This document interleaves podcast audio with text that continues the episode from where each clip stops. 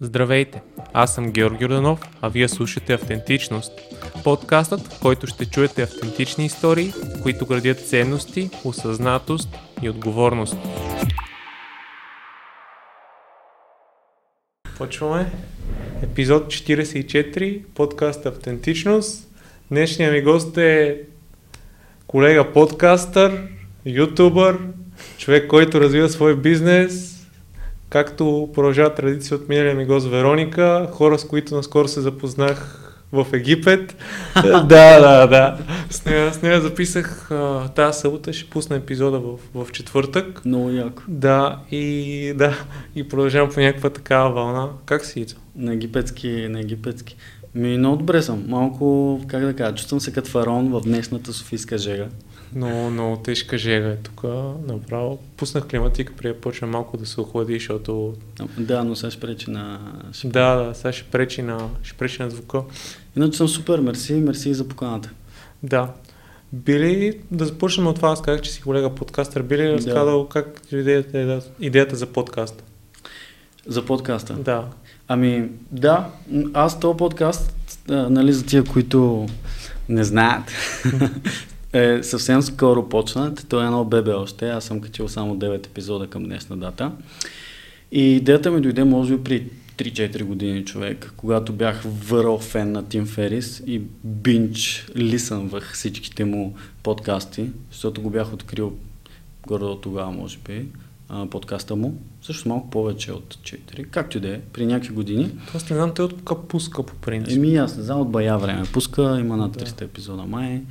Това е бая време. А, но преди това бях открил книгата му The 4 Hour Work Week и така после и подкаста. Та, всъщност 2017 края, а, това са, да, 3 години и малко, а, супер активно го слушах този подкаст една зима, всеки ден, сутрин до вечер, човек. И много се зарибих и тогава паралелно гледах и Кейси Найстат също. Това ми е ерата на най-много консумиране на контент mm-hmm. сигурно. И просто тогава нямаше много подкасти на български. Не знам, примерно свръх човека дали беше почнал. Преди колко години? Ами това мисля, че беше края на 2017. Има, да, той тогава е някъде. 2016 почва жорката. Да. да. Не го бях открил него. Може би след ресърч го бях открил. Та, това ми беше едно вдъхновение и си казах, добре, що не почна подкаст и аз някога и защо не сега, ама сега не се чувства готов и бла бла бла и, и, и имах едно притеснение, че ако почна ще копирам Тим Ферис, нали? въпреки че малко ми се искаше да съм българския Тим Ферис тогава, вече не. Но да имам собствено предаване ми е нещо като детска мечта, ако трябва да съм откровен. И всъщност никога не съм го казвал на глас това нещо, за първ път тук. Защото като малък децата на 90-те израснахме с шоут на Слави, и много ми се искаше да съм в този филм, нали, да, да викам се, не мога ли аз да съм водещ на шоуто на Слави, не мога ли да, да, да видя какво е там, нали. В училище с а, приятелчетата там се правихме на шутове, имитирахме Краси Радков и някакви е такива работи. И, и така, но идеята ми дойде тогава при 3 години и сега тук преди 6 месеца някъде и съм го обсъждал това много пъти после с приятели, накосал съм бил да стартирам с някой друг заедно, но тук при 6 месеца реших, че е крайно време вече го правя и просто викам дай ще пробвам един епизод. И така. И как, как сте апрочна, как се свърза с първите гости, каква ти, каква ти беше идеята и да, да разкажем и за как се подкаст, нали, креативен живот и каква, mm. ти е, каква ти е целта да го правиш? Mm. Ей, мислих това го запазя за, за десетия епизод на моят подкаст. Шегувам се, не. А, с удоволствие ще отворя. Значи, идеята ми първоначално не беше да правя подкаст. Всъщност, току-що вече си противореча, но а, бях стигнал до извода, че подкаста е твърде изтъркан формат. Освен това, аз съм се насочил към много визуален контент и осъзнах, че съм много визуален човек по принцип последните години. Така, рефлектирайки над себе си нещата, как мисля и какво виждам и какво правя, какво ми харесва. И реших, че много искам да срещам хората с други вдъхновяващи личности на български язик, които са българи тук, които са направили нещо в тази страна, готино, различно, не са много познати сред публиката, но имат интересен живот. И исках да, да съчетая това с такъв един зараждащ се интерес към документалистика и някакви такива неща.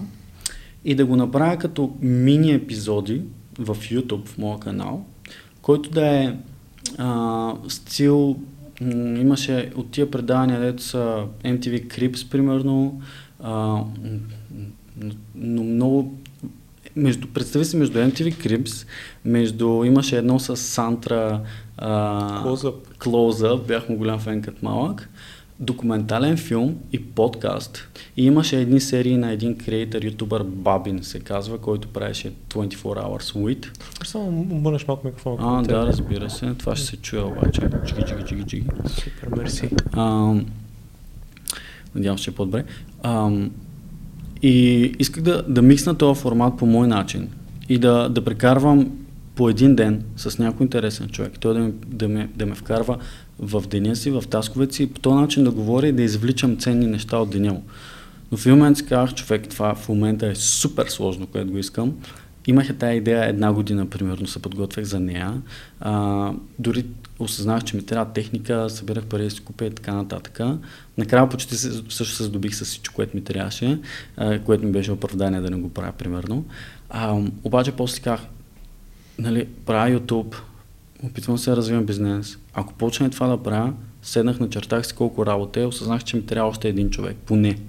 Че това е, нали, аз се сравнявам с Close-Up, ама те са телевизия и екип, примерно. Та, те реших, че ще е подкаст. Подкаст, подкаст. Ще се срещаме с хора, които са интересни, различни или са едни мечтатели, които обаче работят за да постигат мечтите си. И, и ще опитвам, защото това, което на мен всъщност ми, ми липсваше в началото, когато почнах да снимам и да се опитвам да правя някакъв креативен труд, беше, че не познавам никой, нямам комюнити. И познавах някакви хора, но не познавах почти никой, който прави видео за социал медиа, почти никой, който е с много развит Инстаграм, примерно, или нещо такова. И последните години се запознах с супер много такива хора, имах възможността да работя. И си казах, окей, това ми липсваше на мен при 4 години, сигурно има някой друг Христо сега там, дето на него му липсва нещо подобно. Що не го срещна него с тия хора, пък аз да се срещна с още повече хора. И, и така, малко доста се отнесоха, май Да, да, ме пита. супер. То това си е подкаст. нали? Да, да, то това е идеята. А, ти познаваш ли ги хората или по-скоро хората, които се свързваш с хора, които не познаваш, искаш да си увеличиш общ, още... Мгм. Ами, с първите три епизода реших, че ще подходя супер сейф и ще почна с хора, които познавам. А, и то познавам от години или от поне една. Каквито са, примерно, треньора по гимнастика, при който ходя, а, един бивш колега, който сега е управител на, на Rhapsody Travel и Силвия, първия ми гост, която, с която тя и до някъде ме вдъхнови да почна с това нещо, ам, която познавам последната година. Реших, че достатъчно ще ми е стреса да правя нов формат, по-добре да почна с интересни хора, които вече познавам. И после, съответно, си направих лист с хора, които искам да прочна и почнах да прочвам хора, които не познавам. Или пък случайно някъде съм се запознал и така са си говорили 5 минути, примерно нещо такова. Да, това, това е яко. А иначе за, за Радо, аз наскоро се запознах с него, защото имах едни, болешки и той доста, доста ми помогна смисъл. А Радо, ти си го посетил? да, да, Много да. яко. Радо е много голяма машина. Много, Да. много... А, а ти от подкаста ли научи за него или го знаеш? А, не, а, пър, а Никола, Никола Томов ме свърза с него, защото, супер. Да, но после слушах и епизода и е едно, много як беше и Да, епизода. да. Препоръчвам на нашите слушатели да го, Да, и аз. да го чекнат, да чекнат и всички твои неща, защото са много... Това нещо, което аз като те слушам и си взех за себе си е малко да е по... Не знам как на бърз го кажа, по-смол смисъл. Ти си водиш разговорите така по... Не, не думата лежерно, по-скоро по-спокойно, смисъл. А. По-отпуснато и водиш, което много, много предразполага да, да слушаш подкаста, което на мен много ми хареса. Ами благодаря ти, наистина това ме е до някъде целта. Не винаги се чувствам супер смут, но повечето време. Да. Да. Но ние си говорихме при да почнем, че нали, ти мислиш за, примерно мислиш за камерата, дали снима осветление, да, за 10 000 да. неща и в един момент ти е малко трудно да се отпуснеш напълно в разговора, колкото и да, да ти си искаш, защото мозъкът ти е на 10 000 места. Да, примерно това, дето ми го каза с микрофона преди малко, предния път направо гледам този микрофон как стои пред госта ми и си викам, искам да го мръдна, разбираш ли, обаче той е примерно точно нещо много разпалено обясняваше и аз само стоя и си мисля какво направя сега, какво направя, да се чува, да се чува и Да. то се чува просто, ти искаш да е перфектно и постоянно мислиш всичко и така нататък. да. А ти каза и други две неща, че се занимаваш и с YouTube отделно преди подкаста и М. с си развил собствен бизнес. Как, как ги реши тия стъпки? Примерно да кажем по YouTube. Ми YouTube почна много такова случайно. В смисъл, той хем случайно, хем беше много желано, нали? А, пак тази година, 2017-та, бе, дълно не се бъркам с годините, но да мисля, че беше 2017-та зимата. Аз прекарах една зима в, а, в Естония, в Талин. Там извоювах правото си да работя ремонт за компанията, която работих тогава тук фул тайм.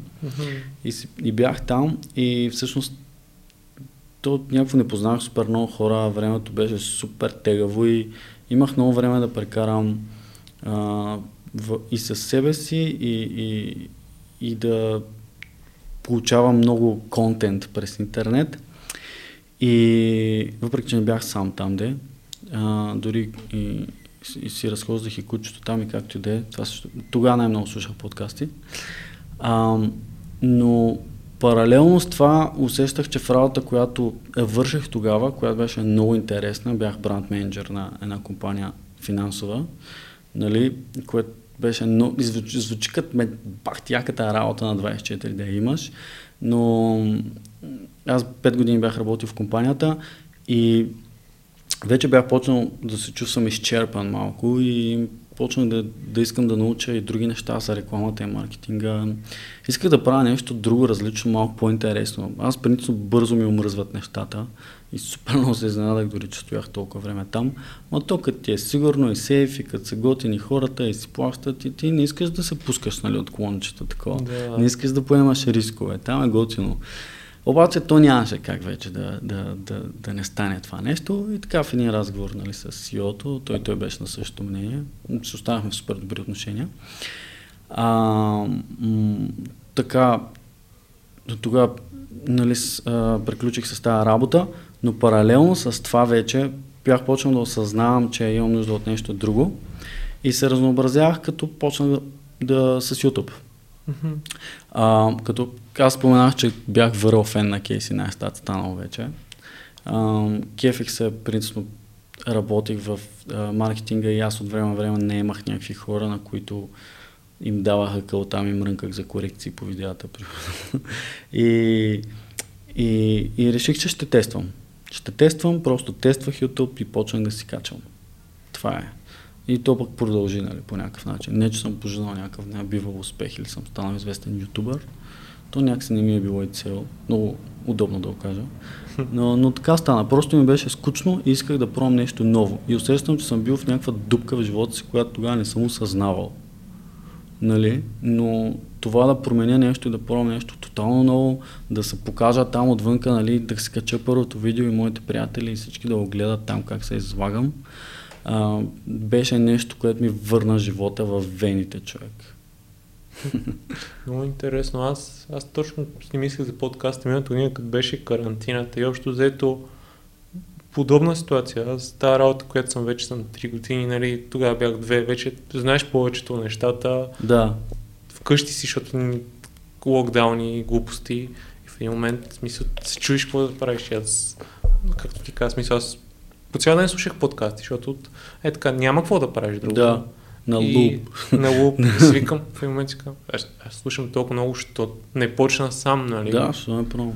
Да, и някакви хора, яки хора, които е така в началото познаваш, защото наистина е по-ход в началото да си по-сигурен с хора, които Да. познаваш, за да навлезеш в, в ритъма, но да, това е, според мен това е много полезно, което казваш, да, да нямаш много очаквания от това нещо. Mm. Мисъл, да, да не си мислиш, че ще станеш, ще имаш 200 000 сабскрайбера и ще пожелавам, ама Да, Ама реално, ако тръгнеш с целта да искаш да печелиш това нещо, ти няма да издържиш, защото ако не си известен до сега, то процес е дълъг смисъл, отнема време за да прогресираш, да ставаш добър, защото ти не знаеш и основите на това нещо. Аз примерно преди 5 месеца не знаех, че трябва да си вземам осветление, Да. което е тук и в един момент се научаваш. И... Абсолютно. Обаче ако не ти е интересен процес, според мен няма как да, няма как да оцелеш дълго в дадена сфера. Да. Процесът процеса е, процесът е много хубава дума, човек. Хм. Да. Креативният процес, ако това не, не те грабва, наистина си чао. Ти каза, че си визуален човек. Как, какво, ти, какво удоволствие ти доставя това нещо? В смисъл да, да създаваш нещо, което да е в тази визуална форма, под формата на видео и свързано с бизнеса, защото знам, че той е пак в тая, в тая сфера. Да. Ами, човек, много е интересно това, защото аз много го мисля за себе, за себе си напоследък. Мисля за себе си. Мислете за себе си, хора. А, защото, примерно, аз съм завършил математическа гимназия. После отидах да уча економика, защото исках да кандидатствам с математика. И защото си мислих, че съм много добър по математика. И което, да я знам, може и да е било така, защото изкарвах шестици без да ми е някакво супер зор, примерно в мегието, дето всичко беше на високо ниво, смея да кажа. Ти откъде си? В Аха. мегия съм учил, да. Там е Тео. Тео е там, Да, той ми беше учител по физика. Сега по физика имах предимно, оценката ми беше между 2,6 и 3. Нали, може и 2,4 пишеше понякога. Но там е нормално. Да. А, и, и той, да. Но, на, примерно, имаш 2,6, на края на срока имаш 4, после имаш 5, някакви и такова се върти. И то по много странни заслуги. Там е нормално. Там е нормално, защото той нивото, на което преподава, беше космическо. В смисъл, задачите за звездичка в учебника ние ги решавахме за тройка. Регулярна паралелка математическа, нали? Но си мислих, че това е нещото, докато, примерно, отивах в университета, там имахме висша математика. В УНСС висшата математика не е вау. Но, в смисъл, оправих с нея, но осъзнах, че това нещо въобще не ме кефи. И последните години осъзнах нещо друго. Защото се замислям как стигнах до тук. В училище някои хора носиха DSLR, примерно първите тогава, някакви тукмаци, ама не бяха интересни въобще. По физика учихме как работят лещите, нали? Има, имаше някакъв интерес, ама и магия е, нали? Не, не ме грабваше някакво супер много. Докато не осъзнах в един момент, нали, замислих се на този въпрос, който ти ми задаваш, аз осъзнах, че в училище, като решавах задачи, и примерно трябва да умножа двуцифрени числа или да събере четирицифрени или каквото да е. Аз си представям, че пиша на лист и си го представям в мозъка ми, си начертавам, а, в мозъка ми визуализирам един лист, на който пиша. Нали? Аз си го представям, че го пиша, за да го видя. Аз ако не го видя, не мога да си представя как става сметката. А, и, и нали си говоря с един колега, примерно в университета, който обичаше статистика много. Аз не харесвам толкова да работя с цифри. Тако. Той смяташе като калкулатор с някакви много други различни способи. Нали. Той ми обясня какви способи обясня. В тях нямаше нищо визуално. Той ползваше нали, абсолютно числата и някакви подредби и някакви закономерности и така нататък. Аз викам, човек, аз всъщност не обичам числата, аз обичам да виждам. нали, това ми харесва. И от малък съм бил не киноман, ама много обичах да гледам филми. Всяка вечер в училище почти свалях. Като открих за Мунда, това чудо за Мунда, почти нямаше вечер аз да не гледам филм и сериал и още от малък бях залепен на, на телевизора, т.е. много други деца, но мисля, че филми гледах много повече.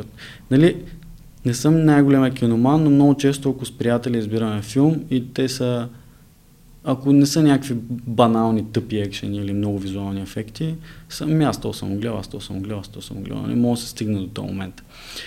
Та, по този начин осъзнах, че аз всъщност съм визуален човек и визуалното ми харесва. В а, работата си имах сблъсък с дизайн на вебсайт и имах шанса да работя с много добри UX дизайнери, UI дизайнери от България и Европа. какво означава?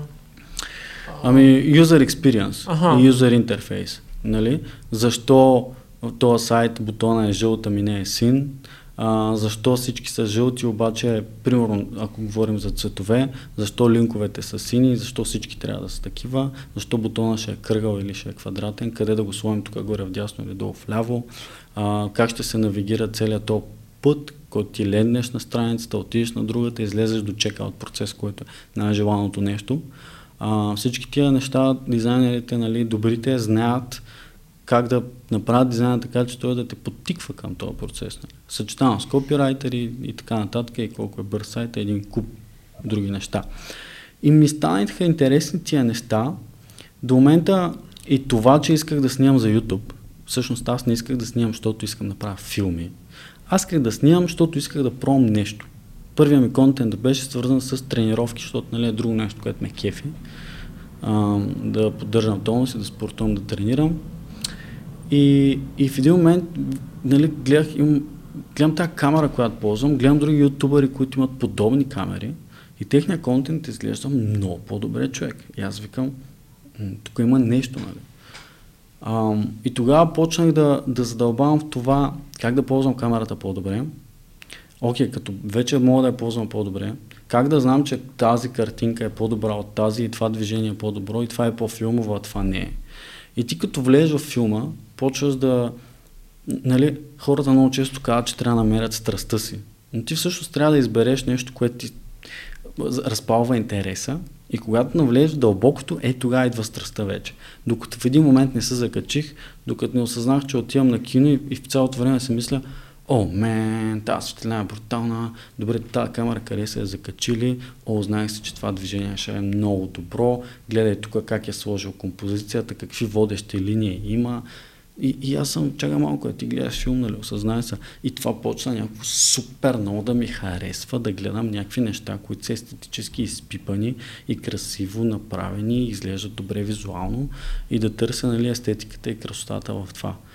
И, и, и, и в този момент нали, си замислих и този целият мисловен процес, който го излях току-що като една кофа с вода на всички слушатели, а, а, се, се възпали и си казах, чакай малко как от човек, дете си мислише, че ще се занимава с финанси и математика, стигнах до това да, да съм в екстаз тук, като гледам филм на Одялан. Нали?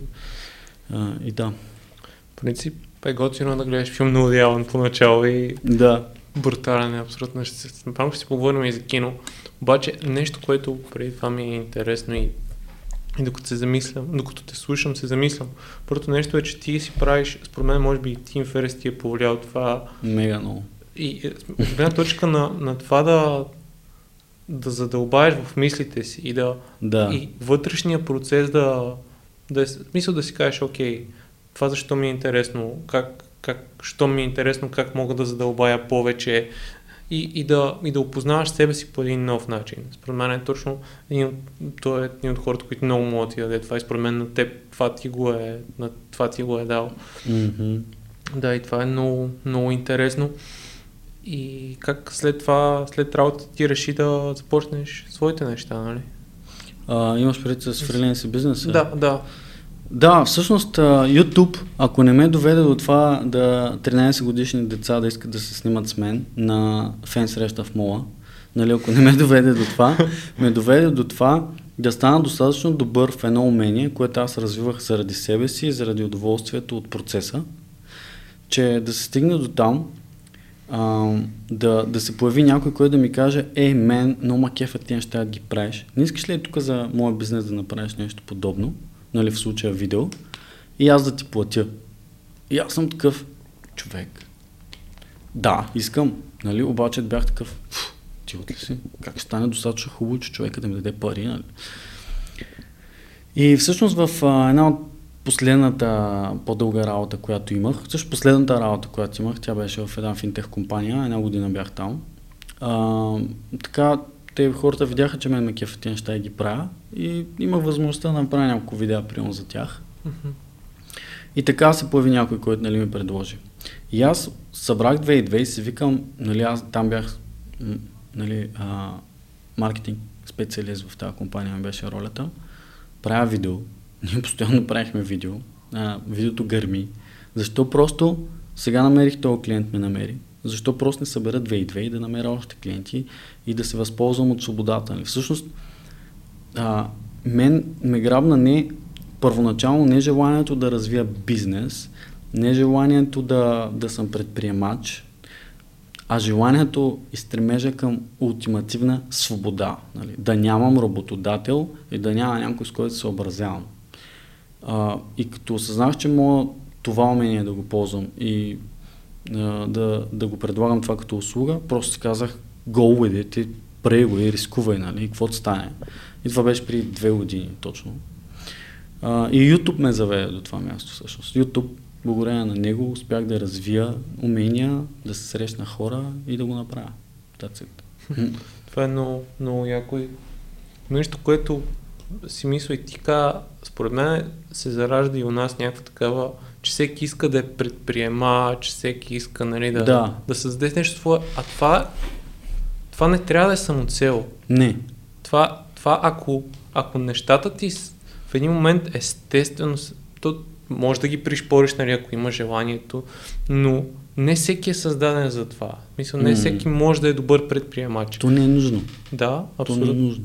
Важно е да знаеш какви са ти твоите силни и слаби страни. А и вече в този свят много от работите, които примерно можеш да си намериш, дори в корпоративен свят, може да са много флексибъл или много, много гъвкав и може да си, може да си нагласиш ежедневието по много различни начини. Мисля, вече нещата са много, Да, много възможни да го направиш по, по всеки един начин и, и това е това, това, точно което ти казваш. Ти си развил дадено умение, м надградил си го и това е довело до това. А Мгм. не ти си мислил, е сега ще стана предприемач и си го натискал, натискал, натискал и, и това нещо, според мен, тогава има голям шанс да се провали. Мисъл. Ако, да. ако ти си очаквал да постигаш определени резултати, те не са идвали, ти се разочаровал. да. Докато ти си влезъл просто, това ме кефи. Да, Това да, го правя. Да. Сега, примерно, не че с YouTube и всичко, което правиш, нали, човек не иска, примерно, да има гледания или subscriber. Да, да. Не, това ще е лъжа, ако кажа, че не е така. Но е, в момента дори почти не ги гледам тия subscriber. Те не, че много мърдат, обаче а, има едно такова нещо, ако три години го правиш и не си се отказал, по някакво такова правило съм създал, може да съм го чул от някъде, ако три години го правиш и не си се отказал, а, и не си се провалил брутално, нали, да си кажеш, е, това не е моето нещо, значи те кефи, значи го правиш наистина, защото те кефи. Това е някакъв тест, според мен, за мен. А, и, и, и да, когато, защото аз с YouTube нямах никакви очаквания, че ще стигна до там да реша, че ще стана фриленсър. И моята идея беше да съм дигитален номад и да работя ремонт. Аз до последно кандидатствах за ремонт позиции. И ако ти кажа от колко много ме отрязаха човек, и то на финални интервюта, на предфинални интервюта, в някакви примерно агенции, дето са лондонски и са някакъв супер як екип, сигурно и парите ще са супер яки и всичко. И вече съм на финала, аз вече сия там, викам край, ей сега ги убих. И ще стана номад и ще работя като нали, тетърски диджитал маркетинг експерт, което беше много свързано и с PPC работа и някакви такива неща, дето много не ма кефат, ама се вика, о, не, не, ей, тук ще съм, ще замина и сега, за, ще обиколя Европа, не знам си къде ще отида, а, за извън Европа не съм си и мислил и, и такова, и имах такива други намерения. Нали, нямах очаквания и желания да, да, да го стартирам това нещо мое, но то натам ме тласнаха нещата и викам, ще пробвам. И сега наистина искам да го наразвия този бизнес и го бутам колкото мога. И, и нали виждам себе си като предприемач до някаква степен, а преди тази дума като я чуя и ми се повръщаше, защото а, гледах нали, как а, и Пули ходят на някакви състезания с някакви безумни идеи, само и само да вземат 40 000 евро, примерно, или 400 000 евро, или 500, нали, а, или колкото и да са. Просто за, защото там мотива не е, мотива не е при всички, сега, без да звучи като хейт, макар че до някъде е, особено като ползваш думата Сули и Пулю, но а, мотива, когато мотива те решавам проблем, а, много вярвам в това нещо, тър, нали, търся вашата подкрепа и ви предлагам да станете част от него за замяна на финансова помощ, звучи супер. Но когато е, въй, брат, те дават 50 хиляди евра, дай да отидем да гръмнем някаква идея, да ги вземем човек и ще си пачкаме от Тайланд. Тогава е булшит, брат, честно. Да, да. Нещо, което много съм научил от Джорг Таненов и това, че мога да си комуникирам с него често е, че нищо не е на всяка цена. Нищо няма всяка цена. Нищо не е на всяка цена. Интересно, да. И точно това е, че ако тръгнеш е са, е това, е това е най-важното нещо, обикновено няма, мисъл, няма да се случи, ако го натегнеш прекалено много. И... Да. Да, това не значи, че не трябва да натягаш, Да, да. но съм съгласен. Трябва, трябва да си вложиш, защото е много важно да влагаш усилия в нещата, които правиш, но да не е... Аз все повече си мисля, че наистина това, което малко по-рано казахме за процес. Да, Да. Е, е сега, примерно, мене, аз си чаках с нетърпение така да седнем, да си, да си лафиме и, Нали? и да, и, Да. и да ти е супер приятно и според мен ти си в такова, с такова усещане, когато е, си правиш новия клип или видиш, видиш а, някой кадър, който ти хареса или нещо, да, Да. отидеш на снимки, ти ходиш на, на снимки с желание. Да. Сега, а, м- има някои случаи, които не ходиш с огромно желание. Е, нормално. Да, особено ако, ако предварително си съгласил на нещо, само примерно за парите или, само за, или си направил огромен компромис с себе си. А, примерно, нали, се съгласил за много малко пари. Защото това е фактор, нали, особено като, а, като искаш да правиш бизнес. Но, но да, в повечето случаи е така. И обаче, не знам, ти ще кажеш дали при теб е така, има едно нещо, което идва преди насладата от процеса. Има един прак, който е the resistance, нали? Е един глас, който ти казва, оф, ама сега точно не се прави това, пак ли трябва да разпъвам всичките светлини, примерно, няма стане, няма смисъл, Е, да. пах ти тъпнята, сега що, що не излезеш просто да се покефиш малко на времето или да отидеш някъде и така нататък. И, и преди да насладата от процеса е да прескочиш да резистанс, нали. Той след години говори много за това нещо и в последната си книга особено. Но не знам, ти забелязал ли си нещо подобно при себе си? Има го, има го това. Има го в един момент. А, според мен, аз това, което съм забелязал, е, например, първи, когато правиш нещо ново, М, първите пъти имаш хайпа, Да. имаш Хайпа. е, точно така хайпа, а, за това, че е ново, че научаваш нещо. Да. Обаче в един момент това става рутина. М, Когато стане рутина, то си губи от чара, губи си от... И в този момент аз... Ето тук е Коби. Сега, Това е един от хората, на които съм изключителен фен. Е, той много говори за фундаментите. Да. И, и примерно, когато е така сутрин, защото ме мързи да идвам до сам, примерно да съм се разбрал с някой, ще трябва да си говорим и, и, и искам, примерно, защото аз от понеделник до петък работя и събота и неделя обикновено записвам. Днеска някакво изключение, нали? И мисъл, не ми се става в почиване, искам да спа, примерно. Обаче си казвам, окей, какви са фундаментите на това нещо? Как, как след, примерно, след 5 години мога да стана много добър в, М. в тази сфера? И да си кажа, в смисъл, това е разговор. Просто си говоря с даден човек. Аз не правя нещо rocket science. В смисъл, мен Да. това ми е приятно. Да. И ако искам да го развия, трябва да стане и да отида. Да. И просто става, мисля, в този момент вече ставаш отиваш. Обаче това, това е много неприятен този глас. Сутрин, който ти казва, не, не, не, не. не. не, не. И, има нещо друго, защото ти казваш, че а, не правим Rocket Science с подкастите. Факт е. Мисля, че Атила, в, а, като ти беше на гости тук, каза, че за него подкаст е, изкуство. Нали? Мгм. Ако не се лъжа. И, и аз също съм склонен да, да го приема като някакъв вид изкуство и всъщност за този разговор човек стоят един куприлион слоеве, нали? Сега тук идват различни хора, говорят по различен начин, някои говорят много като мене, примерно, и ти се объркваш. Или, или не говорят нищо и се чуеш как да им извадиш думите от устата, нали? Ти всъщност ти си отговорен за този разговор, човек. И на мен в момента ми е супер кеф, че не съм отговорен. О, да, да, да. това, е, това е много приятно, да. Да, да, и много се радвам. Но, но също ми е супер кеф, като съм от другата страна, защото ако стане яко, яко ще е заради госта, обаче не само заради него, ами и заради начина по който нали,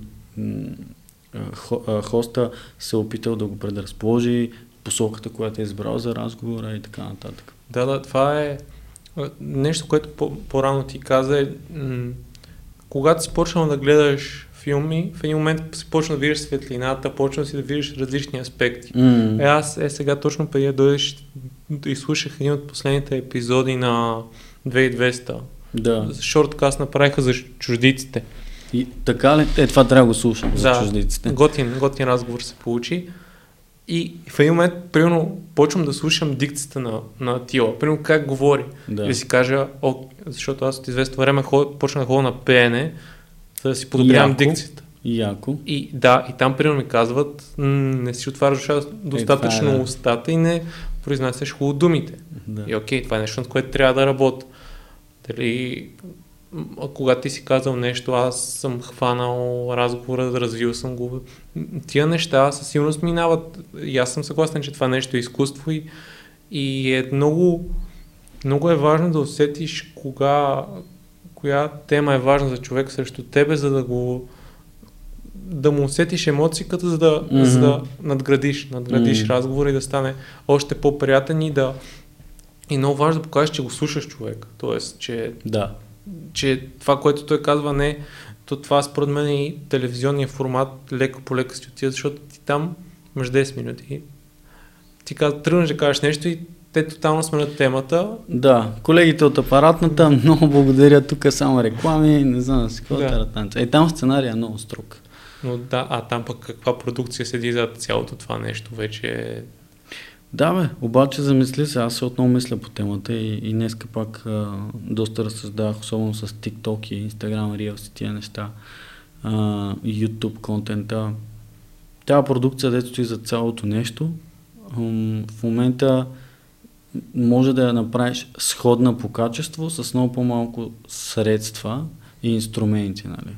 Тя пак му... Говоря, те не са малко средства, но а, ако ги сравним двете неща... На фона абсолютно е огромна минимална инвестиция. Да. Нищо не е. Да.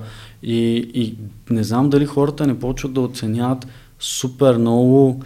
А, аз, мен затова много ми харесва а, името на твоя подкаст, нали, автентичност. Нали, автентичният контент, то дето тиктокъра с а, 300 хиляди последователя просто си е и то в България, просто си е сложил телефона, цъкнал е старт и той самия ап му дава супер много възможности да едитне цялото нещо набързо и да го пусне човек. Не да го снимаме с камера за 15 000 долара с обектив, дето ще ти извади страхотен дептъв филд, супер шарп картина, да има DOP, един човек само да дърпа фокуса, режисьор, креатив директор, клиент, човек дето носи яденето и не знам си какво, което е, има друг чар, нали, и, и, и, и понякога може да се струва, понякога не. Въпросът е къде е границата и какво следва и това е много интересно и, и, и ще видим какво ще стане, нали? защото и аз съм, и мен ме засяга до някаква степен. Нали? Това е, е и, и не само, че ме засяга, ми е много интересно. Просто последните години е някаква революция в това отношение. Нали? Да, да, той начинът по който вече се поднася информацията е много по-различен. Тая достъпност, която имаме в момента до, до всичко. И нещо, което друго е интересно е, че вече има огромна сегментираност на общностите. Защото, да, примерно, в момента... Точно така, точно така, да. Защото в момента може да има тиктокър, с който е примерно с 400 хиляди последователя и аз да нямам грам идея кой е този човек. Абсолютно. Докато ако си спомниме нашето детство, ние знаехме Слави, мисъл, като някакви хора, които са супер известни. Да. И докато сега може да някой човек да е много известен в дадената си общност, но други хора тотално нямат представа кой е той. Да, да, аз м- често съм го, го, го дал и това за пример подобен, нали, като, като ме питат, примерно, що не канеш много известни хора. Нали. А, първо зависи какво значи известен. Нали, както ти кажеш, дори, не знам, на мен ми се е случило, примерно, вървя с някой и той ми казва, ей, знаеш ли, той е супер известен тиктокър, нали? Не, човек. Или Кейси Найстат, 10 милиона сабскрайбъра, и има хора в България, които правят YouTube контент и не знаят кой е примерно. Защото не гледат такъв контент и те никога не са го виждали. Те примерно правят Fortnite, да я знам. Да. Да. А, Слави Клашера, примерно. Слави Клашера, да, знам го, но примерно не съм гледал нито един клип. И аз от любопитство да следя пазара, нали, кафе. Ми... Не ме е конвъртно. Ми, мене не... не... И то прави съдържание за деца, човек. Да прави съдържание за деца и част от постъпките му на мен лично не ми харесват и затова съм мисля там покрай това заедно всички неща. Да, да, да, да. да. Не... Няма какво го обсъждаме. Да, да, няма, няма какво Но, да... примерно, пример, повече хора нямат представа кой е. Примерно. А, много хора. И, има един тип хора, деца известни, Мадона е известни. Нали? Мадона няма човек да ни я знае. Жив човек на тази. Може би в Африка не я знам. Може би те да знам. Но има такъв, такова ниво известни нали, хора, които... Но се... това са отминали поколения. Да, в момента, е, това е много, много... Да кажем сега Дрейк, примерно, Дрейк е така звезда, дето... Ма, ма, ма пак Дрейк ще дойде тук и майка ми ще каже какъв тост, нали? Да. да, да, да, да, да. Да. Сигурно спрямо президенти на страни, Тръмп и някой, пак е утре известно, но да, може би дори тази сегрегация, сегментация, която, за която ти каза, те изрази по този начин, може би да, да е обхванала вече Холивуд, не знам. Може би е Джелина Джули, няма как. Сега тя Е, е, да, да, поколение, не знам. Ми, често казвам, последните, също от по-новите, за примери. от по-новите актьори не знам, защото мога да преминем към темата за киното. Честно казвам, от по-новите актьори не се сещам някой да е тотално известен. Примерно, последното поколение, което сещам е нали, Ле- Леонардо Ди Каприо, хората от Да. Мат Дейман и тези, но М. от по-младите актьори не знам, защото и вече и Netflix много навлезе с продукциите, които прави Да, да, да, да, Netflix. и кои филми на тебе ти харесват? Какво ти обичаш да гледаш? Обичам да гледам ли? Ами, човек, аз съм изгледал толкова много, примерно, а, филми, че, че това го бутаме, силно се чува, както де. Толкова много филми от жанра комедия, драма, романтичен, Аха. които са най- понякога тъпите. Но те съм ги гледал понякога, защото просто ме успокояват. Обичам да гледам филми, които има история, а, филми, които са за живота, които няма специални ефекти, много-много по възможност и в които се набляга на, на, нали, на сценария, на сюжета и, и на добрата кинематография на, напоследък. Сега на ден гледах а, един италиански филм, те от миналата година излезна. А, те го въртят тук и в дом на киното май. Чай, че как беше на италиански. Казваше се The Best Years, примерно, на, на английски. И, и той път драма, абсолютна драма. Mm-hmm. Проследява една житейска история.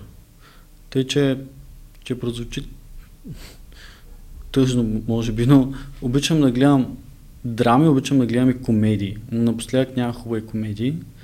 А, и, и обичам такива филми, в които, които ме вдъхновяват по някакъв начин. Това обичам да гледам. Ако кажеш, примерно, пет твои любими филма, кои биха били? Ве, това е много труден въпрос, честно. Да кажем 10. Тогава. Не, той как е те питат, между другото, като те питат любими, и сега се преценявам кой ще кажа точно, че пък да не излъжа, а, Е, кой ще... Давай, давай, да, какво ти да. искаш сега? А, а, но... Те, човек. Ще почна с сериал. Става ли? Да. Сериалите, филми ли са? Броим ли ги? Да. А, примерно много обичам да гледам How I Met Your Mother. Защото, как ти казах, че още като ученик обичам да гледам филми, една от причините да гледам филми е, че ме изкарват от реалността и ме пренасят в тотално друга реалност, човек. Като бях тинейджър, гледах тия One Tree Hill и някакви такива и си викам, е, гледай какъв живот живеят хората, нали? и, и, и това е една от причините и може би затова съм гледал повече такъв тип понякога сълзливи ком- комедийки или някакви тъпи романсчета или тални простоти, просто от, ми е липсвало нещо или да я знам. Сега това е абсолютен импровизация на самоанализ в момента. Но примерно How I Met много ме кефи, защото ме успокоява и е една стратегия за заспиване вечер, примерно. А, защото персонажите много ми харесват и така нататък. Да кажем, че това е един филм, който много ми харесва. Една много дълга драматична история е Boyhood, например, който, ако не се лъжа, някъде около 2014-15 беше излезнал. Проследява живота на момчето или... Да, да, на едно момче от някъде около 8 годишна възраст там, до израстването му като 20 и нещо. Мисля, че там като влизаше в колежа или нещо такова, целият му живот, той самия филм е 3 часа. М, не съм го гледал. От- Откакто като беше излезнал, гледах тогава, не съм гледал пак, но скоро нещо сетих за него и помня, че имаше много такова влияние над мен, като го изгледах някакси. Той е тъжен филм, ама как да кажа, виждаш, че в живота ти могат да се случат много неща, много тежки неща, както е там, и ти да ги превъзмогнеш човек и въпреки това да имаш щастие в себе си, в живота си и да ти се случат хубави неща, нали, както той накрая на, на филма там а, се влюби в една мацка в университет. Сори, ако сполвам тук, но както и да е. Но м, ако някой реши да се жертва 3 часа от живота, за да го изгледа.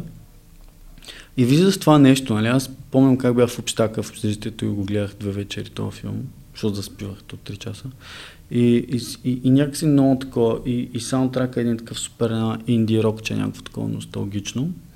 Това е един филм. Карам го на такива, които ми изкачат в момента да. в главата. Не са ми топ-топ филмите. За да се направя топ филмите, трябва да се направя лист с филми. Много добре си спомням как живеех тогава в една квартира и гледах а, филма за Мохамед Али, в който участва Уил Смит. Да. Казвам ти, сега много хора ще кажат, пак то е някакъв много basic бич, нали? Уил Смит тук е, не знам си какво. Обаче то филм, то Уил Смит е, мен много макефи Уил Смит. Уил Смит е яко във филма човек и, и Pursuit of Happiness, и Seven Pounds май беше това другия. И Seven Pounds. Доли да Collateral Beauty, дето има супер нисък рейтинг, мен ме изкефи. А, как беше на филм, дето беше лекар, винаги ми изкача от главата, където е свързан с това да, за... Да, да, да, да, да. Ей, той е по действителен случай. Да, да, с... Ами не мога да се сета човек. Дето един а... африкански лекар, който е в Штатите и понеже Ай... той между Иво беше писал разказ за това. И а, за, защото на състезателите в американски футбол все едно им се образува да. над мозъчната кора още един слой mm-hmm. поради много удари и той това го намира реално. Да, да. И борбата му, обаче не се сещам как се... Consciousness ли нещо е... Concussion. Concussion. Concussion, ако не се лъжа, се казваше филма. Да, всичките тия филми са ми супер любими с Уил Смит. Като гледах Мохамед Али, аз го гледах, аз, защото вечер до късно понякога. Беше някаква е така много гореща лятна вечер и спомням, че си бях нали, лежа си гол в нас и го гледам такъв. И като станах човек, като го изгледах, почнах да правя лицеви опори. Разбираш ли, толкова много се надъхах. Аз не съм фен на бокса или на, на бойните спортове въобще. Обаче много така ми въздейства този филм, когато го гледах. Обичам и такива филми, които провокират, задават въпроси и те вдъхновяват да правиш неща. А, така мога да изборя още сигурно някакви филми. Дори се, скоро гледах един сериал в Netflix, който забравих как се казва. Той е по действителен случай за една а, тъмнокожа американка, която е, е едва ли не първата жена предприем, предприемач цветнокожа в Штатите. А, по действителен случай мадам, някоя си, много съм зле с имената, ужасно е това но тя създава един козметичен продукт, който е за жени, за, за, за, нали, за чернокожи, тъй като косите им са много къдрави и те трябва да се ги пазят, нали, иначе окапват. Mm-hmm. Забравях как се казваше това, но той примерно представяше процеса на един предприемач нали, много интересно. Нали, и, и дори там, това май 30-те години, те тогава още тъкмо са били извоювали свободата си, май, ако не са лъжа исторически. А, супер сериал в Netflix го има, въпреки че реших сега да спръста Netflix малко.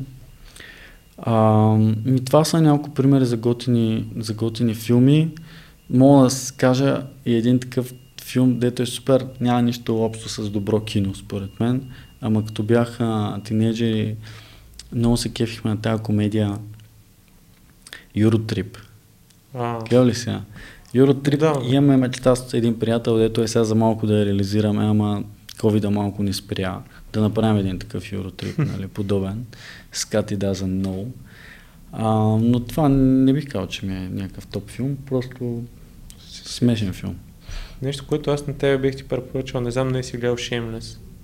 Сериал. Сериала ли? Ами да. да, гледал съм го, не целия, но съм гледал, да. Хареса ли ти? Ами да, хареса ми, скандален беше, да. се спомням, имаше наистина много такива сцени, Shameless но не знам защо не го доизгледах често казвам. Може просто съм изгубил интерес. Да, като, като ми говориш точно такива истории, които са той си е много сурова история, Шеймлес, но, но си има и забавното и мен лично ми е много любим сериал. Първите сезони, после малко вече го поразводниха, да. Да, да, да. То всеки филм, за да е добър, трябва да има нали, там някакъв протагонист, трябва да има история, трябва този герой нещо да преборва и така нататък. Но не харесвам тази стандартната холивудска история, дето ти знаеш, че на, на 300 минути се случи нещо, към 40-та трябва вече някакъв обрат и до 50-та той да го е преборил и така нататък. И то винаги е едно и също, Марвел примерно. А, но то се повтаря в много, много филми това нещо. Но да, харесвам а, филми, които дават послание, емоция и някакси са филми за живота. Дори да звучи по това. Ако не знам, гледал ли си корейско кино? Корейско. Корейско. Ами, не човек. Не. Май не. То май сега пока на предните Оскар имаше много азиатски филми. Паразит успя. Да. Но аз, аз се зарибих последно време, защото това, което точно ти кажеш. Аз и като искам, вече ми е трудно да гледам по някой американски филм, защото знам динамиката. Да. Аз искам, когато гледам филм, да динамиката да, да е разчупена, да няма толкова яснота как ще се развие действието. И почнах да гледам корейски филми, като Интересно. имат много интересни неща. Значи, мога почна с Паразит, който е супер филм. А, препоръчаха ми го и други хора, аз не го изгледах този филм, не знам защо. Но има, ако, ако точно за история, мисля, чист разказване на история няма вместо на български, както е storytelling, не използваме е, чуждици, да, да, да. Та, поетри. Поетри е брутално добре разказана история. Друг много хубав филм е Making a Murderer, който е за мен е корейския вариант на 7, с, с подобен на този филм с а, Морган Фри... Пит. и Морган Фриман, да. да. А този ми го препоръчах, скоро него си говорих, дето явно вече се заражда някаква вълна на фенове на корейско кино в, Бъл- кино в България. Има, има, но, имат и много интересни сериали и много интересни неща правят. Направо в Netflix има някакви неща, които мога да прогледаш. Много са разчупени, много са шантави.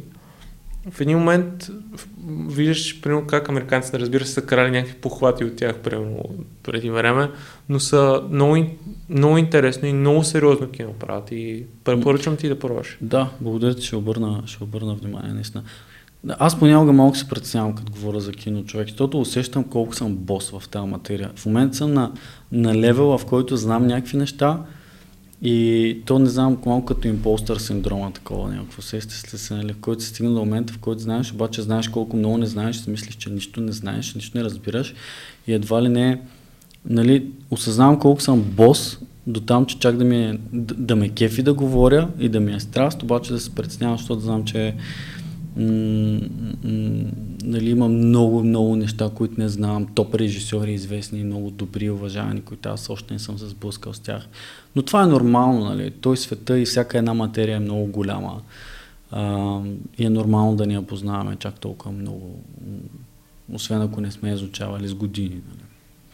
А и дори да я познаваме, защото много филмови критици има и хора, които във всяка сфера знаят много неща, а, но по-важно да прави човек разни неща и тия, които ги знае, да ги знае, защото ги кефят, а не защото са го, са го така създали един интерес, а не защото е супер огромен фен на статистика, иска да знае всичко, за да може утре като отиде на куиз да спечели. Нали?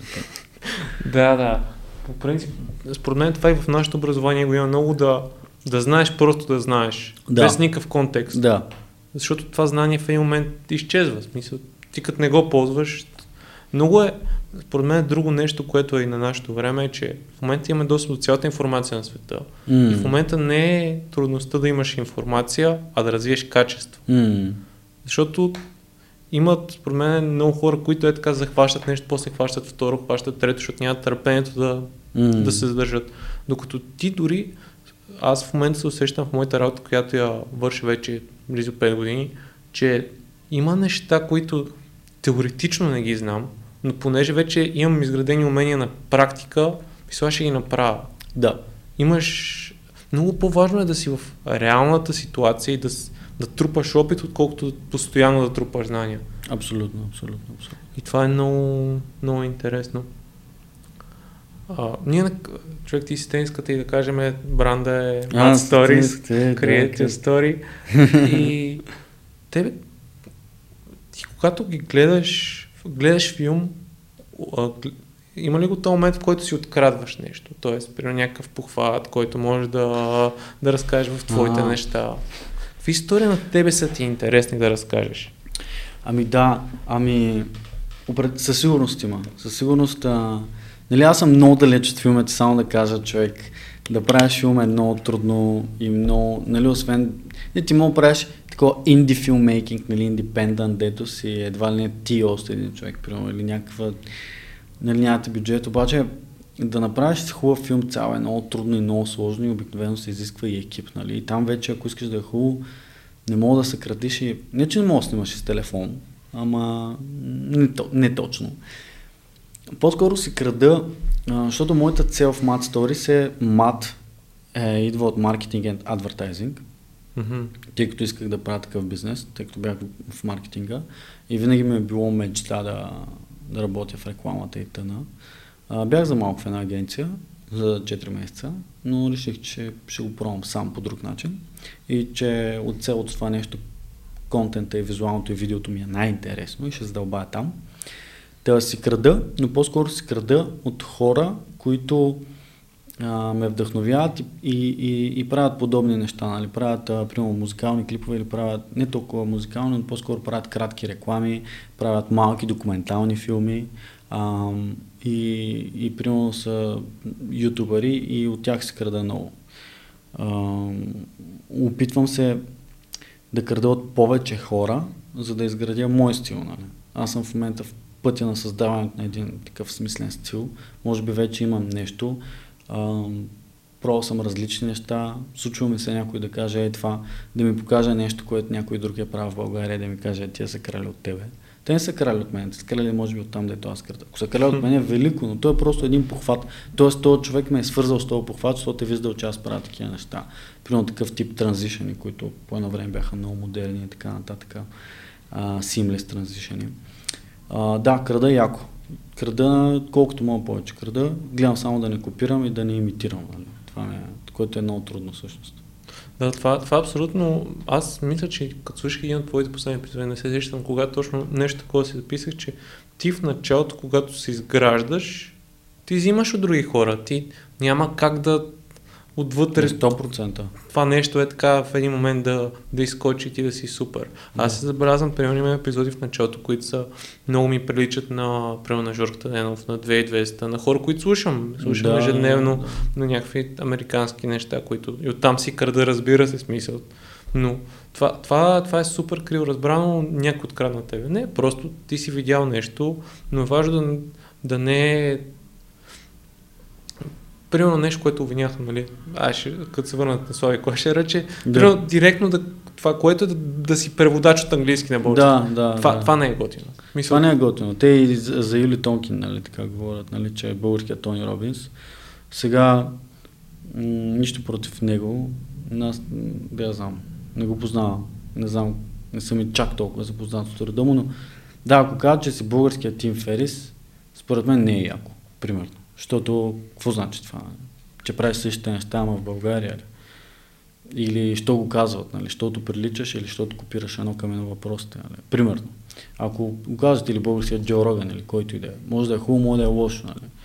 А, не знам. А, има го и другото, че хората често се обвиняват в тия неща, и, обаче има го и другото, че ако двама души задълбават в една материя едновременно, шанса да достигнат до сходни изводи е много голям, нали? И понякога не е, че някой краде от другия, просто са стигнали до сходни идеи. Голяма работа. Да, да. Той имаме, че точно последния епизод, който пусна с Димитриан, точно това си Да, го... точно това си говорих. Точно това си говорехте, да, и Да. че това и в историята го има и прогресът се случва по такъв начин. Когато се натрупа информация, тя е обща. Да. И, и е важно то, да се изграждат общности. Мисъл да, да не кажеш, е, той е копира от мен, да кажеш, «Е, супер, мисъл, как ти каза, бати, якото някой, някой ме следи, това, което аз правя, му харесва, пък чак го и го копира. Да, примерно, е, това е голямо. Наистина е много голямо. Да, да. Иначе, за това, нали, дали, примерно в моята работа, примерно за клиенти копирам, то няма как, нали, ти за да направиш една работа, теб си трябва вдъхновение. А, и на, да стъпиш на нещо. Ти стъпваш на всичко, което ти е в главата, което е там, защото си гледал нещо, видял си го по своя начин, прожектираш си го и излиза по друг начин. Нали? А, така че ако правя примерно един проект сега и тук снимаме едно видео и сме решили, че ще снимаме някаква реклама, в която примерно това студио ще го превърнем примерно в а, а, класна стая и, а, и някаква случка ще се случи, ще рекламираме примерно солети. А, със сигурност аз ще вляза и ще намеря 20, 20 различни, примерно, видеа, филмчета или каквото и да е. Ще си извадя сцени и кадри, които ми харесват и ще стъпя върху тях, като ще опитам да ползвам а, тази основа и да я пресъздам по моя начин. Нали? Това сега копиране ли? Де да съм? Според мен е кражба. Ма то не е кражба, защото ние си вземем. да, ние сберем си. да, да. Тъй, че, да, да, да. А, аз го казвам от гледна точка на това, че според мен и тук в нас имаме този синдром да все едно да първо да гледаме да, да кажем, че нещо на другия е кофти и да го обидим по някакъв начин, вместо да кажем, Mm. този човек прави нещо, М, дай да видя как го, е, дай да видя как го направи, дай да градим още повече, дай да, да се развиваме, бе. Да. Смисъл, да, да не се плюваме, да, да си... Абсолютно много добре те да разбирам. правиме, да правиме. Той е инстинкт някакъв, не знам, защо ни идва отвътре първо да хейтим. И на мен понякога често се забелявам, че понякога, нали виждам нещо много макив, понякога и си казвам, е, валата пич. Обаче виждаш нещо понякога и си кажеш, е, бате, то как се е сетил за да го направи това, аз не съм се сетил. Е, да, да. И почваш да го храниш. Или си кажеш, е, то се е много бавен, то се е много тъп, а не знам си какво. Понякога може да е така, обаче не е нужно да, да, да пишеш коментарите. А, но много уважавам, когато видя някой и видя, че е зле, обаче го видя пак след една година човек и виждам промяната. И тогава, и тогава трябва да, да си окажеш, нали, някакво такова. Много уважавам, когато видя, че човек се е постарал да се развие. Според мен това е най-якото. Да, да, да. Защото това е смисъл да... Има много хора, които си проявяват таланта. Важното е да се оценява, когато си го оползотвориш. Смисъл да, да се показва това, че някой човек е бил зле и се е развил. И mm. прави. Абсолютно. И, и то, това, е, това е смисъл. Това, това поне на мен лично ми носи удоволствие да се чувствам Да. по... Пък нека да е почнал да краде, примерно, от Тим или от Кейси или от Юли Тонкин. Да, да, да. И... Та, нещо, което е за важно да развиваш качества е, защото ти се занимаваш с различни неща, с, имаш различни проекти. Как, в смисъл, каква ти е рутината, защото знам, че и ти си говориш за това. Ага, да, да. А, имаш ли някаква строга рутина, защото знам, Тим по принцип говори за тия неща. Да. Но как, как си напасваш ежедневието? Факт е, че от Тим Ферис много се зарибих по тази тема с а, ежедневни навици, рутини и глупости. И то не е само от него, ами от това, че видях, че повечето хора, които са успешни, всъщност имат някакви не рутини, а всъщност те не са рутини, те са системи, нали? Та открих, че а, ние имаме нужда от някаква система. И още по-добра дума е принципи. Като имаш някакъв принцип и знаеш, че има неща, които правиш, такива, които не правиш, в името на нещо, то, то тогава това ти помага да на шорт търм може да, да ти е тегаво и да кътнеш някакви неща, обаче лонг търм да, да, да вървиш към целта си. Такова бавно и много приятно и с нагоре и надолу. Но това нещо те движи. Имам такива неща и благодарение на тях, а, благодарение на тях, те ми помагат и ми помогнаха да и, и да, да стигна до момента, в който да, да си вярвам достатъчно, че примерно мога да съм фриленс и да създавам бизнес а, и, да, и да го прилагам това нещо и да работи и да съм нали, добър шеф на себе си. Защото това е много трудно да си добър шеф на себе си. А, не са едни, еднакви неща, защото те омръзват, ти се променяш, чувстваш се по различни начини, зимата може да, да, не, да не ти се тича или пък да ти се тича зимата. Просто аз забелявам, че зимата повече обичам да тичам, въпреки че не тичам много-много, ама ако го правя, повече съм склонен да го правя есен-зима. Адаптирам го към а, ситуацията и, и това, което правя в момента. Примерно, аз сега се опитвам от оня ден а, да започна да ставам малко по-рано сутрин и да тренирам сутрин. Защото виждам колко после деня ми става супер по-енергичен и съм отметнал едно много важно нещо за мен, което много мразя, примерно. Примерно, ако не бях тренирал днес сутринта, вярвам ми, щях да се чудя какво да направя, че да тренирам преди да дойда тук. Обаче аз имах работа и дори не съм си изпълнил всичко от to листа. И примерно един клиент ми върна, искаше корекции по едно видео и аз бях му обещал за днес и трябваше да отделя още един час допълнително да направя някои неща, което ми изяждаше времето за тренировка. И аз ще да дойда малко недоволен, защото аз ако не си направя тренировката, ставам недоволен. и, и ето сега опитвам това да интегрирам. Друго нещо, което правя, е когато опитвам да направя някаква такава промяна, да говоря публично за нея.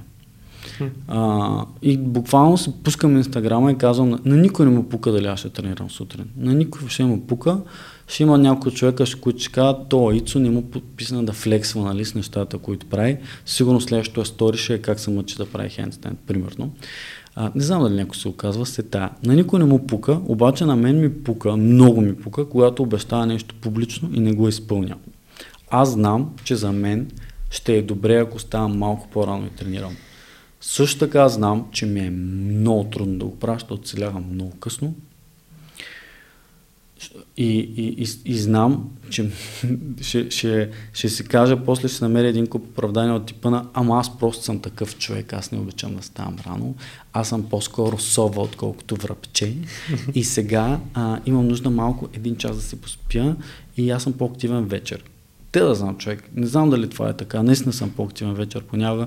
Обаче често така, като стана рано, като цял ден съм работил и съм изморен, искам, не искам ще заспа вечерта. А пък като съм стоял пак, а, съм станал късно и, и режима ми е такъв да се лягам в два, няма да заспа. Да, което кажеш много важно да, да се събудиш и бързо да, свър... да отметнеш нещо. Да. Тоест да се чувстваш добре, че денят ти почва добре, да не започваш това, че си провал. Общо да. кажеш, е пак не направих нещо или... Да. Защото аз, например, сутрин съм про да тренирам, аз сутрин не, физическата активност не ми действа добре. Общо взето не се чувствам добре. Да. Вечер, когато тренирам или дори на обяд, ми е супер. Да. аз, примерно, мога да стана сутрин, примерно, мога да стана в 7 часа и 7 и 10 мога да седна и да върша работа. Мисля, да. абсолютно... Евала.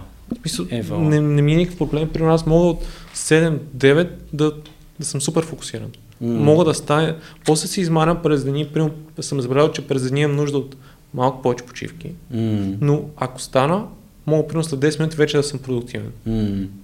И, и да, и според мен нещо, което е важно за рутината е да не, да не се вярва сляпо на някакви хора, някакви, някакви да. гората. Мисля, това е най-голямата. Защото всеки има различно ежедневие, но е важно, като си легнеш вече да си кажеш, окей, дадох днес най-доброто от себе си. Смисъл, и да експериментираш и да пробваш варианти и да да направиш така, че нещата, които са, които са важни за тебе да, да, да се бутат.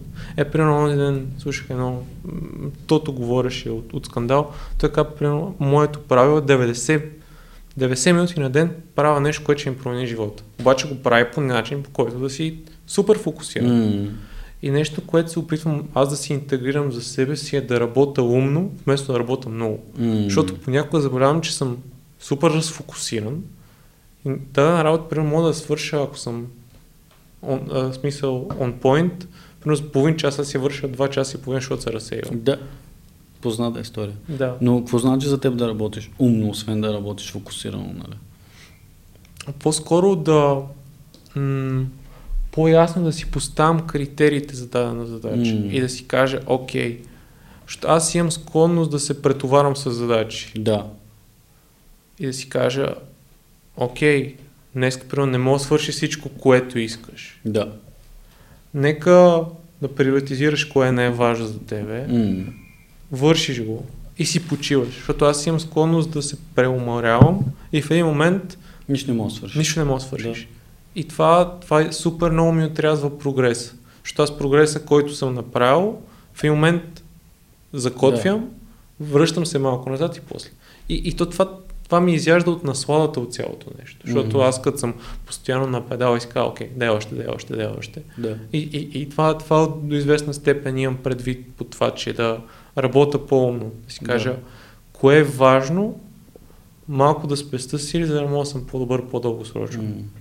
Това е много интересно, че го казваш. Има едно такова...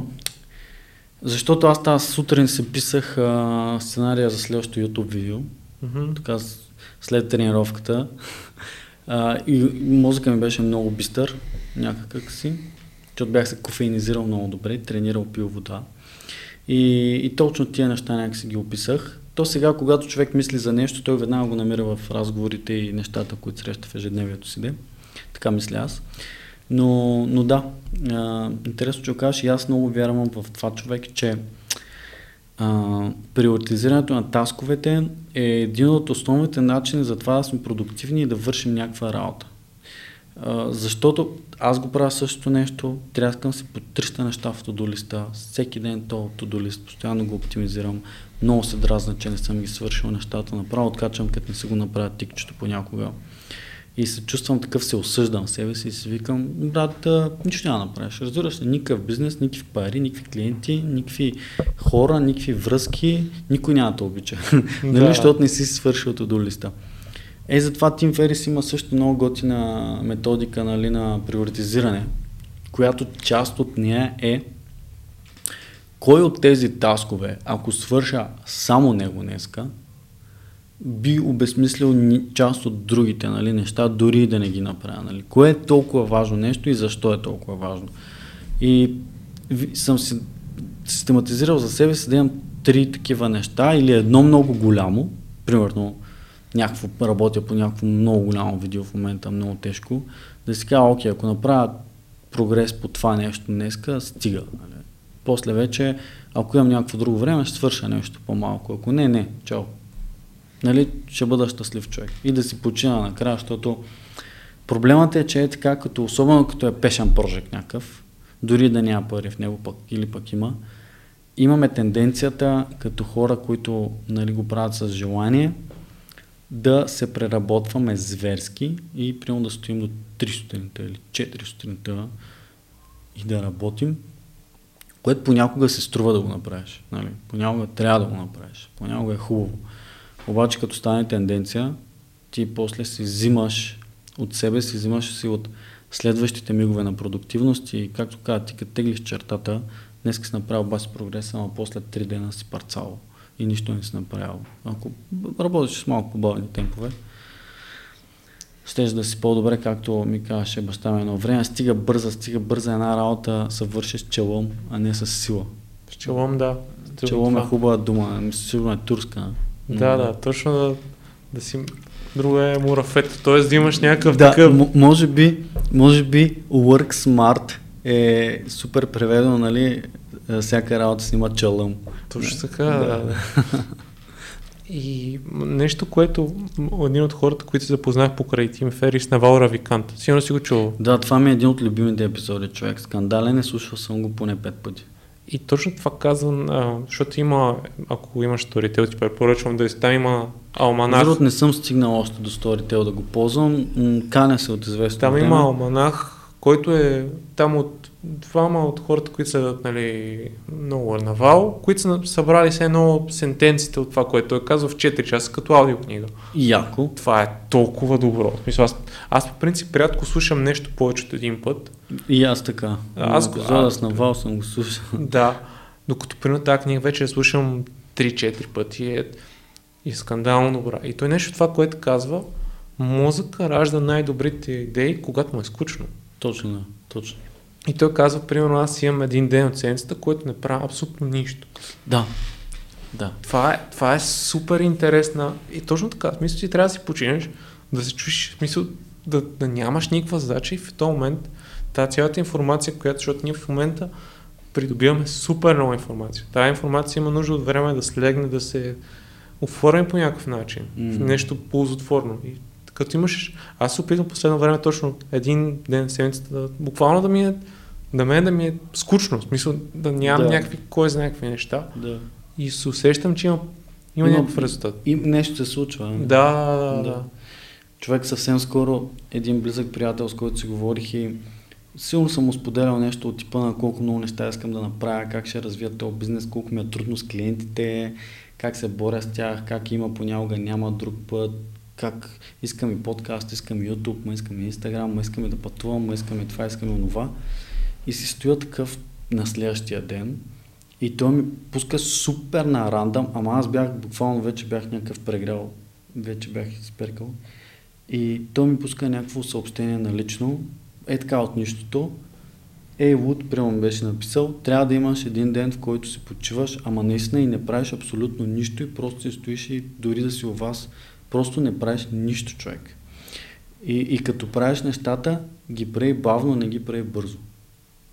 И аз викам, брат, нали, не знам той как е решил да ми го напише, сигурно много съм, съм го провокирал, се е притеснил за мен, но, но като ми го написа, това е...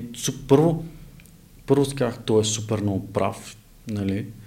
И второ, се почувствах супер добре, че нали, някой му пука някакво такова и се е загрижил да ми го напише това нещо. Нали? Да. Казвам, вау, човек, аз съм благословен, нали, въпреки че не съм някакъв вярващ, благословен да имам такива приятели хора, които да, да ми пишат такива неща и да мислят за мен.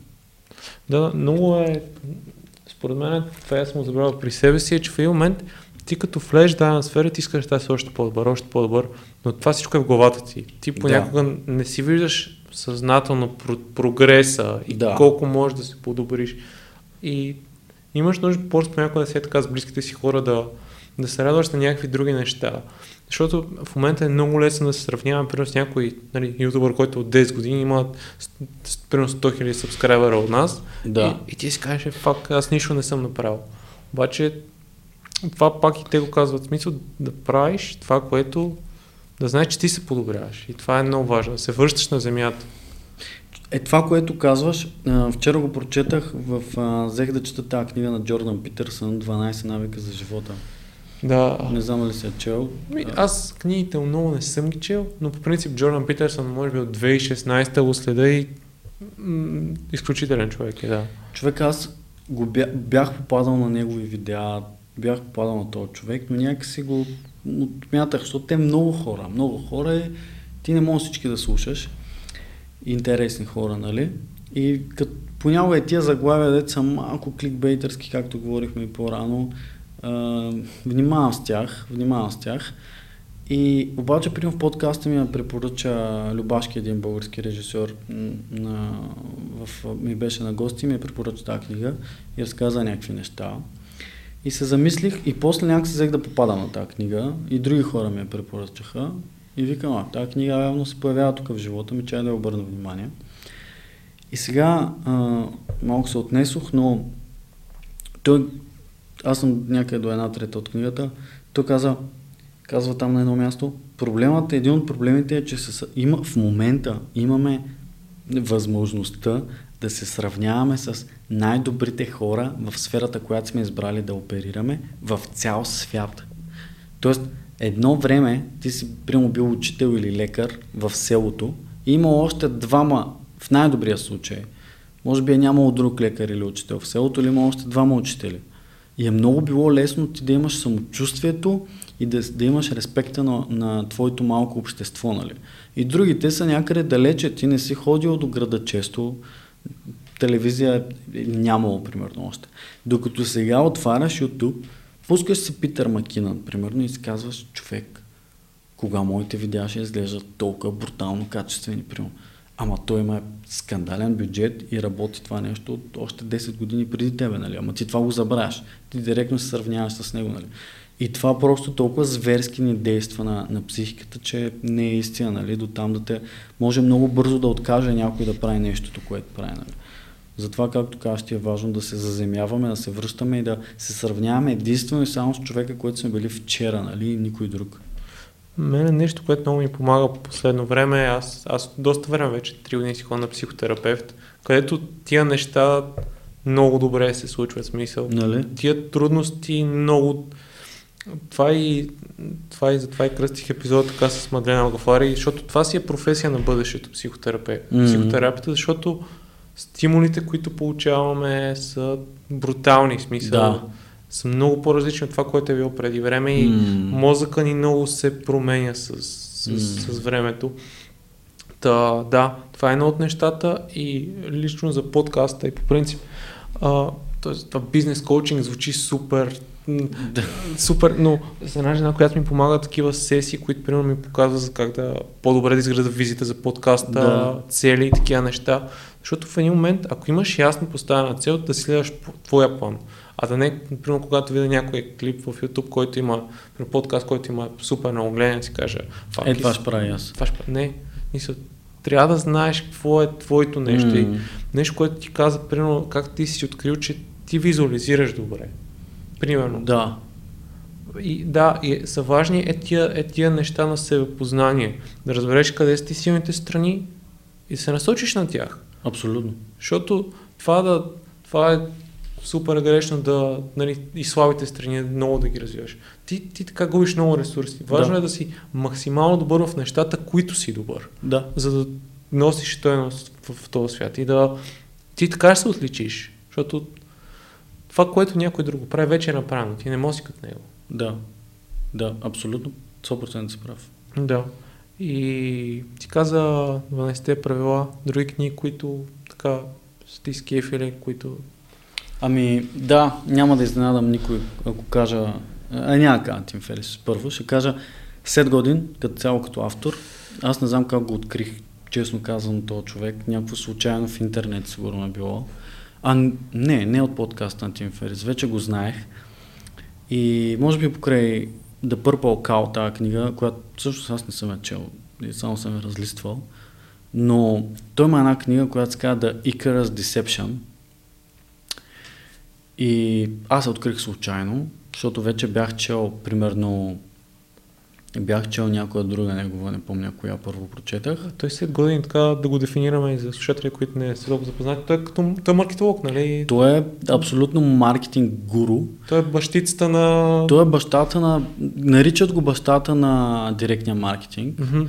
Ам, някой, така в Hall of Fame на маркетинга е, но не от тия хора, дето, защото като чуеш маркетинг гури си малко такъв, чакай малко, Обик... аз особено, особено като съм малко работил в сферата, а, нали, от хората, които, освен че са известни с това, че пишат книги за маркетинг, са а, развили доста успешни бизнеси и са свършили много-много работа и продали доста неща, нали, преди и да пишат тия книги, нали? И целта му на книгите никога не е да ти продаде курса, нали?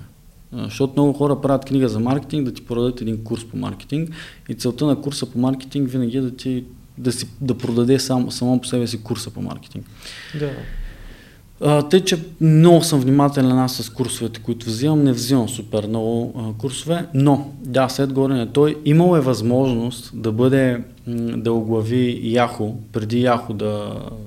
Ай, то не е затънало, но в златните години на Яхо са го, му предлагали да стане CMO на Яхо и е отказал, само защото искал да развие своя бизнес. Имал е няколко бизнеса, които са правили маркетинг, няколко компании, Йо-Йо Дайн, може би имената беше много интересно име. А, имал е агенции и така нататък. А, дори една от работите му е да била да някакъв проект имаше да продава там някакви игри още в зараждането на геймърството. Както и да е. Има блог, който е един от най-четените блогове в света. Да, за него И знам. пише много интересни книги, които са свързани. Той самия начин, по който той гледа на маркетинга, не е той конвенционалния маркетинг. Нали? Не е то диджитал маркетинг, дето всички като казват диджитал маркетинг и направо понякога ми идва в повече, защото той е маркетинг в, в дигитална среда, нали? И много от а, приемите, много от нещата, които са ползвали преди по почтата и по телефона и от врата на врата са абсолютно същите, просто диджитал. И някои хора, защото знаят едни алгоритми как работят или едни платформи, като AdWords, AdSense, там Google Ads и Facebook или нещо и, и си мислят, че само това е диджитал маркетинг да пускаш кампании във Facebook, което е таратанция, ако искаш да правиш маркетинг наистина. А, както те малко се разпалих. Та 7 години, The Icarus Deception е книгата човек, която всъщност ме накара да го почна този YouTube канал и това преди малко не се сетих да го кажа. Отивам да си купя на Тим Ферис да, вече май или вече имах Tools of Titans, исках да си купя Tribes of Mentor, защото излезна. И отиваме до книжарницата, точно до нея е The Icarus Deception. И тя е една електрикаво зелена а, корица, в която а, една птичка, май беше, както и да е, и, и вече го знаех сет и бях чел нещо негово и си викам All, my, all marketers are liars, май бях прочел вече, както и да е нещо друго. И си викам, чакай малко, какво става тук, като и след години аз тази книга негова не я знам. И я хванах тази книга, разлистих и направо ми пръсна мозъка, човек. Честно ти казвам, а, цялата е подчертана с бележки вътре. Тя е просто една книга, която мотивира ти да почнеш да правиш нещо as soon as possible. И, и аз вече а, в мен кипеше едно такова желание да правя нещо различно и той е, ми пише там, то под заглавието е How High You Can Fly. Мгм. И всъщност разглежда този мит за Икар, който, а, не знам дали го произнасям право на английски, но който А, знаем тази история от гръцката митология, където баща му дава едни крила, м- които са от, а, нали, от някаква птица, а, ползвал пера от птица и восък. И ги е залепил, за да могат те да избягат от някъде и да летят. Мгм. И му казва, нали, че да не лети твърде високо, защото а, светлината, топлината от слънцето ще разтопи восъка и ще падне. А, обаче нещо, което не ни казват за този мит, е, че му е казал и да не лети твърде ниско, защото влагата от океана също ще разтопи крилата и ще падне. И това, което ни казва системата, особено в предишните години на индустриализация и всичко и, и капитализъм, въпреки че той не мисля, че е чак толкова нещо лошо, но е, е, забравят, казват ни да не летим високо, ама забравят да ни кажат, че да не летим и ниско, нали, Мгм. защото е удобно да сме ниско и да не поемаме рискове.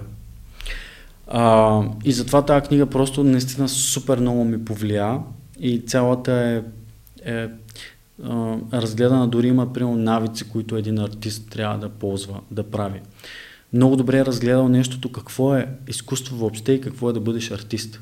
Буквално след като я прочетах, нали, аз осъзнах, че да си артист не значи да си целият татуиран в някакви безсмислени татуси, примерно да си направиш елен в триъгълник и, и, и да, да се слагаш някакъв определен тип дрехи, да се обличаш по определен тип начин и да се правиш, че разбираш от определен тип изкуство, музика или картини и в същото време да копираш други известни нали, артисти и художници и така нататък. Да си артист е да, според него до някаква степен, поне аз както съм разбрал, е да, да правиш, да, да дадеш своят принос към света, да правиш работа, която я правиш по твой уникален начин, която, с която се свързваш с хора и, и правиш промяна в света, някаква, каквато иде, и не в света. Може да е промяна за твоята група по солфеш, нали? може да е промяна за отбора ти по бадминтон, ако той не е отборен спорт, но а, за, за каквото и да е, нещо, нещо, което е уникално, някакъв уникален contribution, нали? може да си човек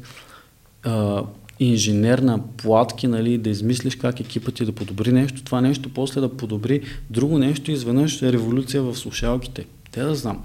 А, и така да пак се разсеях. Човек може просто да каже коя е книгата. Да, да, книгата е, точно. я казах. Да, да. Сет Годин, аз, мен Никола Томов ми го препоръча преди известно време, слушах му неща, много е, много интересни, много... А, тази книга ти е препоръчала Никола Томов. а, Не, той ми препоръча като цяло да му А, почна Сет да му- години. Сет Да, Годин, да. Защото той има и много подкасти. Може би последната му книга, защото аз съм чел, примерно, повечето, не всички, но Линчпин е друга книга, която е брутална. Нали? Той, какво е Линчпин, нали? А, The Deep също е много интересна книга. This is Marketing със сигурност, но тя вече е малко по... Не, малко по-учебникарско дори може би е там, но по много друг интересен начин, нали, без да навлиза в някакви скандални детайли, но последната му книга, много силно ти я препоръчвам човек, е Shipping Creative Work, се казва, The Process. Мгм. Затова ми харесва тази дума толкова много. А, и там вече а, той разглежда какво значи това да се появяваш всеки ден, да правиш неща и да ги шипваш. Нали? Самия процес, м- частите от него, много, и, и пак е много вдъхновяващо и просто те кара да, да го правиш. Той това е в неговите книги, че той така подхожда към теб, че накрая те кара да предприемеш действия. Мгм. Това е, това, е, това е супер яко. Да. Определено. Много кефи. Много яко.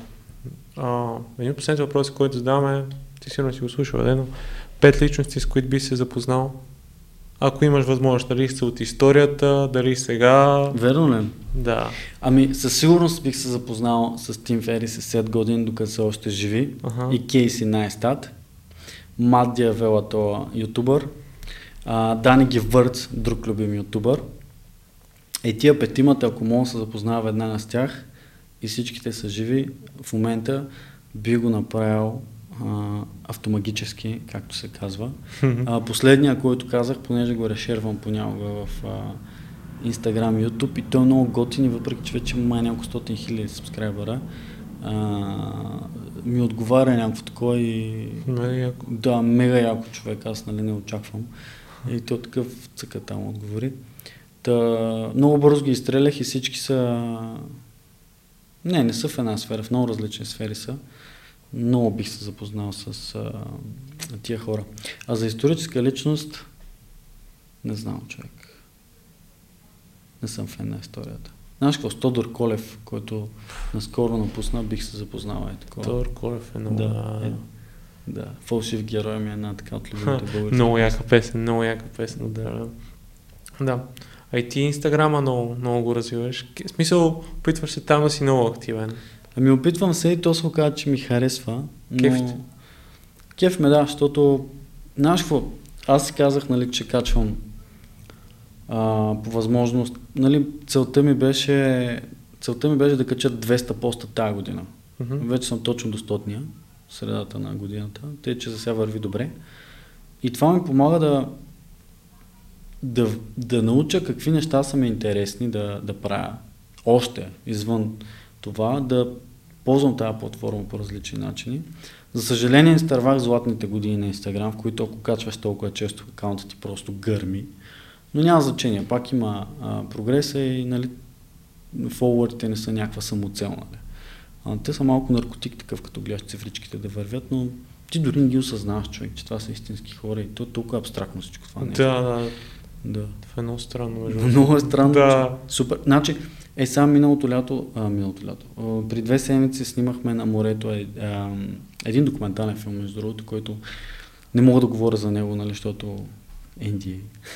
Обаче бях там втори оператор на практика а, и, и, и, трябваше да заговарям някакви хора на плажа. И един я вика, о, аз теб те познавам, аз те следя в социалните мрежи навсякъде, не знам си какво. И аз съм такъв, мен, ме следят истински хора, които аз не познавам. Нали, смисъл. И някакво много е готино. Освен приятелите и семейството ми, Да. някой, който не познавам, да. Да, да, да. Смисъл и преди ми се е случвало, ма някакво е такова. Аз съм такъв някакъв човек, супер гаден, потен, търча там с една идиотка и една камера мъкна и нещо и, и такова, ето, е, брат, аз те следя тебе, не знам си какво, аз съм такъв, «Фу, паси, той е истински човек. Е, много е, живия контакт е много, много. Да, много, да. Супер, супер яко. Добре, Ицо. Много як разговор се получи. Да. Аз съм, аз съм на вид да, да направим и нещо второ, трето, доста, ние имаме доста неща да си лафиме. Ами да, има много общи теми, аз наистина не знам колко време мина човек, аз така се разприказвах. Час и половина Беше сме. така? Супер приятно ми беше, Жорка, мерси много, че ме покани. Да. С удоволствие бих продължил този разговор. Друго е да си гост, смисъл няма, Друго е да си няма напрежението, да, да, да. Да. Добре, къде могат да последват значи, хората в Инстаграм? Да, Христо.creates ми е инстаграма и Христо Георгиев в YouTube. More than enough, ако искат да, да И- ме видят и да си Им говорим. Mad нали. Stories, ако искат. Да, там има акаунти към uh, Mad Stories, където качвам а, клиентска работа. където могат да ти направят реално като моето интро. Ние това забравихме да кажем. А, че да, реално- да.